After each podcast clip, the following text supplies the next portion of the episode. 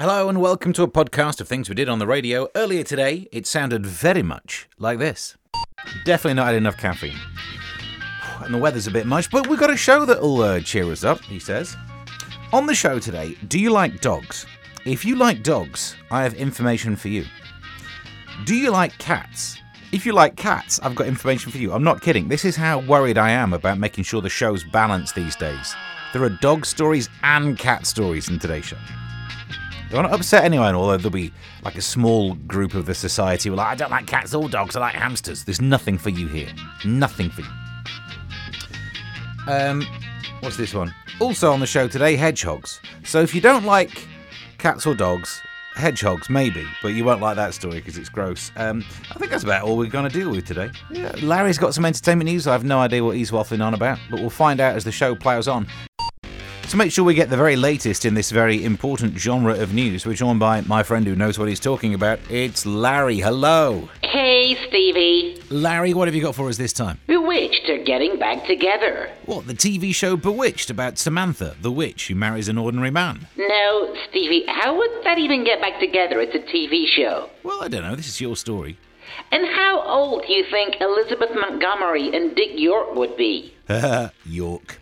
Anyway, what's the actual story? The band, B*Witched, will be supporting Blue on tour. Oh, that's great. I used to love them. They wore double denim before the people on Top Gear did, so it was okay back then. B*Witched and Blue at the same time. Are you enjoying this 90s revival, Stevie? Well, in the 90s, we had high interest rates and people found it difficult to pay their mortgage. I guess we are having a 90s revival, and no, I'm not enjoying it. Oh, yeah. Yeah, listen, thanks for the update. We'll speak soon. Okay, toodles.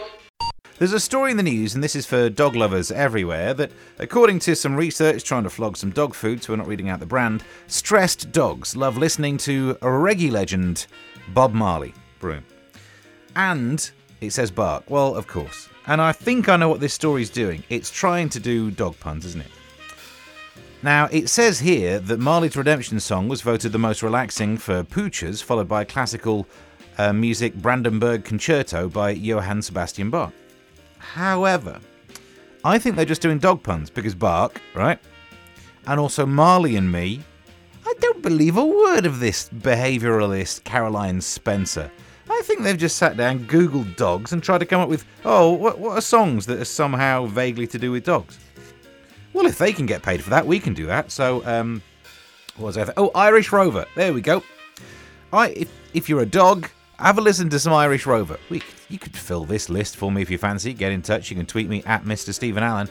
T- to make sure that today's show doesn't become all about dogs, there's a story that's about cats and dogs for balance. Cats and dogs are so pampered, many owners reckon that they are the boss of the household. More than half of, well, I'm not saying that. Pooch, and another word for cat, um, owners feed their pets the same food that they eat. What? No, no, don't get me wrong. I've got two cats, and I think they're well, they're okay, and they're not going to get fed better food than me. There have been times when when I was trying to lose weight for the filming, and I was trying to like avoid carbs and stuff. I was really hungry.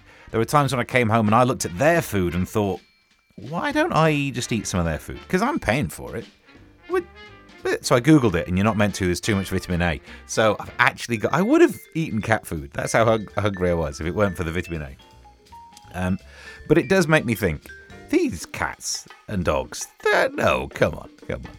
We are not helping ourselves as a species if we treat another species better than us, having the same food. But then I realise if we're actually feeding dog- dogs and cats the same food as us, thanks to the cost of living crisis, that's pretty rubbish these days. So there you go, cats in your face. Every so often, a news story crops up that I so thoroughly disagree with. Oh, it, it brings me out in spots. The, so here's the headphone. Here's the story. Headphones are killing society. There's your headline. What? Headphones are killing society, leaving wearers trapped in solitary world of isolation, anxiety, and sadness, according to Boffins. Hang on, Boffins. Talk me through it. Global sales of devices such as AirPods have doubled since 2014. Within five years, it's predicted that half the population will own a pair, but mental health experts say that it's wrecking family life because it means you don't talk to people. I couldn't, I couldn't disagree more. One of the best inventions ever was the the headphones that you could put into your phone because you could just put it in, and it, it looks like you're too busy, so no one speaks to you. And then when they invented the Bluetooth headphones, you don't even have to fight with the cable because there's nothing more embarrassing than pretending, oh, I don't want to be spoken to, I'll put my headphones on. And then someone notices that you're not plugged in. That's difficult. And that's why the Bluetooth headphones are great. The number of people who've walked up to me in the high street with a clipboard and they've said, oh, excuse me, sir, do you have a few minutes to answer some? It doesn't matter, I'm pretending I'm listening to something. not even turn the things on. So, whilst there might be some downside might be some downside. The fact that you get to ignore people, it's absolutely game on, mate. Take that, boffins. I mean, I would say if they're listening to me, there's no way they're listening to me. They've probably got their headphones in. While we continue our animal related theme, this is the story that's not so good. Because we talked about cats and dogs having nice food, dogs are having loads of nice music. In the news today, though, hedgehogs. Hedgehog lovers are being urged to check bonfires for the animals before they light up. And firstly, Hedgehog Lovers. It's, if that's not the name of a band, I don't know what it is, But I think they just mean people who are like, no, no one's a real lover of a hedgehog. Have you got a pet hedgehog? But anyway, the British Hedge- Hedgehog Preservation Society, oh, the BHPS, said that bonfires look like a five star hotel to hibernating creatures. You really have to check. You really have to check, because that would be, oh no. Then again, I'm sure there are some websites telling you to check, but after, because that's one way of getting free food. This cost of living crisis really is making things hard, isn't it? We're dealing with this story where they've talked about the music that dogs like listening to. Maybe they did the research, but it just looks like they thought of dog related songs. And it's, you know, it's it's easy, so let's do it. like it, basically their research is thinking, oh, they probably like listening to how much is that dog in the window. Uh, put that in the newspapers. So I was asking you for basically the same kind of thing. Um, John gets in touch and says, Walkies on by. Oh, that's good. Um, anything by the Rolling Bones. And then we get a voice message. What have you got for us, John? Hello, Steve. How about that Blur song? Bark Life. Bark Life, ding, ding, and also dogs like parks. So they'd love that on two levels, wouldn't they? Wouldn't they? I mean, there's no scientific um, research behind what I'm saying, nor was there in the thing that's in the papers. We've got this one. Uh, remember that band Psychedelic Furs, says John. Yep, okay, we'll add that one to the list as well. Anything by them. I mean, not not specifically Pretty in Pink, but that's the only one we can all remember. Am I right?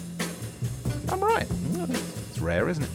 Um, also in the news, while we're keeping you updated, there's a story, a couple of things. Um, Rishi Sunak should be. Oh, well, there's a thing in the newspapers talking about BP's profits. So I was just going to say, at a time when everyone's worried about the economy. At least BP are getting 7.1 billion pounds in just three months. So it's, you know, could be worse. Could it? Or something?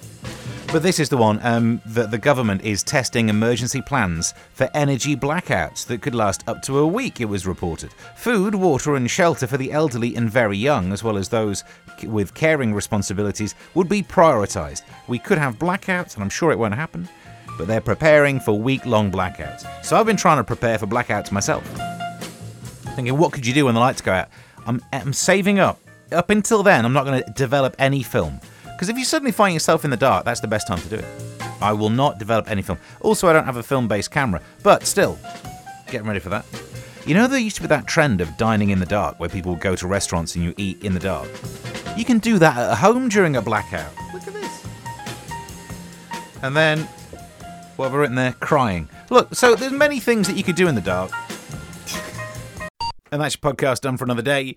Um, oh, there was a extra story I meant to do yesterday in the podcast only section about Ollie Murs said he's got a fear of those fish that eat you willy. And I was going to do a joke where I pretended I thought it meant fish from Marillion. Anyway, we didn't do it, but you, you can imagine what. You know me well enough to see how I put jokes together. Um, subscribe if that's the kind of thing that uh, takes your fancy. Tweet me at Mr. Stephen Allen, and until next time, bye.